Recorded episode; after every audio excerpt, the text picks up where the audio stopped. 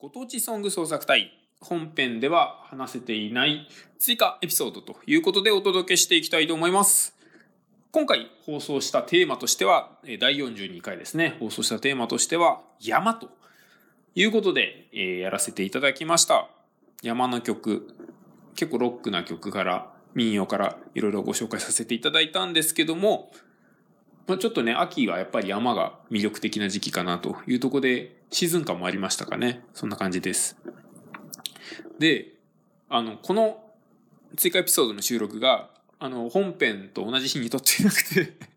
あ、後撮りなんですけど、だからこういう公開が遅れてるんだっていうふうなえ ところがあるんですけども、えーそういう、まあちょっと後撮り、えっ、と、本編の最後で、えーちょっと高尾山登りたいなって話したんですけども、登ってきました。はい。高尾山ちょっと行ってきたので、高尾山の話をしようかなと思います。高尾山いいですね。で、高尾山のいいところ。まあ、家族3人で登ってきたんですけども、高尾山のちょっといいところを、えーお話ししようかなと思います。まあ、一つ目、都心から近いですよね。なんかこの東京の裏裏山みたいな感じで言われることもあるみたいなんですけども、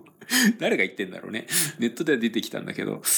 言ってる人誰もいないかもしれないですね。あの、東東京の裏山、高尾山ですね。えーやっぱりまあその名の通り、近いですよね。京王線だったらもう高尾山口までダイレクトアクセスなんで、それ一本で行けるから、この時期、京王線乗ると結構登山の格好した人よく見るかなと思うけど、なんかやっぱりそういう行きやすさが何よりだなというとこです。私登山してた時やっぱすごい朝あのーなんだろう埼玉とか山梨の山行くんでも本当に始発レベルで行って行かないと夕方とかにねなっちゃうと暗くて危ないかしいんで本当に朝の方から登り始めるとなんかすごい早かったんだけど高尾山だとね本当にプラッと行けるんでなんかどの時間でも行けるなところいうところ近さがいいですよね。で2つ目の高尾山の魅力なんですけどあの登山の難易度調整ができるっていう風なとここれがなんかまず他の山にはないとこかなと思いますね。あのちょっと子供ちっちゃかったんでケーブルカー使ったんですよ。高尾山口駅に着いてちょっと歩くとケーブルカーがあってそこでベーって一気に上がってそこから山頂まで歩いていくんですよね。でケーブルカーからもう先は高尾山も舗装されてるんですよほとんど。舗装されてとか、まあ、神社とかあのお寺の境内の中だったりするんでもうだから歩きやすいんですよね。階段とかもそんなないし基本もう土のとこなんてほとんど歩いてないんで。でただねそれだと登山感ねえよと。山はもっと険しくてなんぼじゃという人はあのそのケーブルカー使わないで何ルートぐらいあるんだっけ？3ルートぐらいあるのかな？あのそっちをルート使ってね自分のあのこう楽しみたい登り方に合わせて登れるんでなんかそこをこうなんだ自分のテンションに合わせて高尾山を楽しめるっていうのがいいですよね。56年前にこの友達4人であの高尾山登った時があったんですよ。でその時はケーブルカー使わないで登ろうっていうんで行ったんですけどなんか沢とかがあるコースだったんだけどその時ね全然あの舐めてきた友達を ビーチサンダルで来やがってね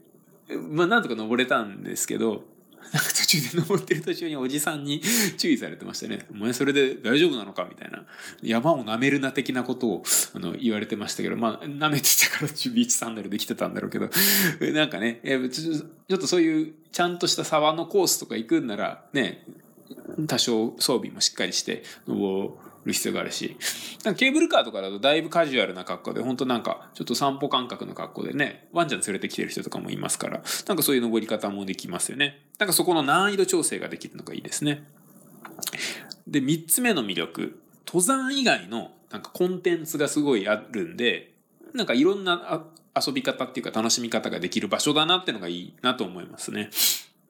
猿山があるんですよね途中に。登ってる途中でだからお猿さん見に行くみたいなのもできるでしょうしあと神社仏閣がねあるからそこにお参りするみたいなのも楽しいしあとあの麓にはねあの極楽宮の風呂とかトリックアートミュージアムとか他のなんか下山してちょっと時間あったらそっちも遊んでこうかみたいなのもできるですしいいですよね。あとまああの周辺にも飯屋とかもすごい多いんでなんかその辺があの行って本当一日遊べるみたいなところが、なんか高尾山の魅力ですね。あれだ、忘れてたね。ビアマウントだ、ビアマウント。ビアマウントっていう、あのー、上の方で、あの、ケーブルカーより先かな？ケーブルカー登ってちょっと行った後に、あの、ビアガーデンみたいなのがあるんですよ。東京の街を一望しながら、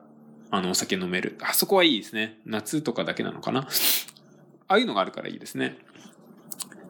あとちょっと意外だったのが、なんか、ケーブルカー登ったとこにチーズケーキ屋があったんですけど、すごい行列だったんですよ。店の開店前から行列になってるんですよ。なんかああいう山の上でそういう、ね、ちょっとおしゃれでちゃんとしたお菓子って言うとあれですけど、がね、売っててそこ、それを目的に買いに来るみたいなのがあるんだと思って、なんか面白いですね。なんかああいうちょっと険しいっていうか、秘境とまでは言い過ぎですけど、なかなか行けない場所にああいう行列のできる店があるっていうのはなんかね、斬新というか珍しいなと思って驚きました。はい。そんななんかちょっと高尾山の魅力3つね、あの、ご紹介しましたけど、ご紹介しましたけどっていうか、これ聞いてるね、多摩の人とかだったら知ってるよっていう話かもしれないですけど、ちょっとね、やっぱこの時期、えー、いいですね、登山は。楽しいなと思いました。で、ちょっとご当地ソングの話をあの、みじんもしてないんでちょっと話しますけど、あの、北島三郎さん、サブちゃんの歌で、高尾山っていう曲があるんですよ。で、サブちゃんは、あの、もう八王子の観光大使的なやつでもあって八王子に在住の方だったかと思いますのでなんかねあのケーブルカーのとこには金色のサブチャン像がありましたねサブちゃんだって言ったらあのまだちょっと言葉を覚えたての子供がサブちゃんサブちゃんってあのサブちゃんワードを覚えてくれたぐらいねサブちゃんってあの言いたくなる日本語だなと 思いますけどなんかそのサブちゃん像があの麓にあったりとかあとね、その上の方に上がってったら、そのサブちゃんの高尾山の歌碑、あの歌詞が刻まれた日ですね。ありましたね。やっぱりもう高尾山を代表する曲なんだなということで、あの、歌碑見つけるとこうなんか、ね、封印、宝箱見つけた感感じますよね。僕だけかな、これは。はい。そんなわけなんで、ちょっとね、あの、高尾をイメージするならまあ、いろんな曲ありますけど、ぜひね、北島三郎さんの高尾山も聞いていただければかなと思いますというとこでした。はい。そんなわけで、えー、山の曲という形で今回はテーマにお届けしましたけども、いろんな曲ありますんで、ぜひね、えー、聞いていただくのと合わせて山も楽しんで、えー、みんなでね、山トークもできたらいいかなという思ってます。はい。そんなわけでまた次回お会いいたしましょう。えー、お晩でした。お晩、お晩でした？お晩でしたは本編で言ってる、えー、決め台詞なんで、ここ、こっちではバイバイで締めようと思ってたんだ。えー、そうですね。ごめんなさい。そんなわけでまたお会いいたしましょう。バイバイ。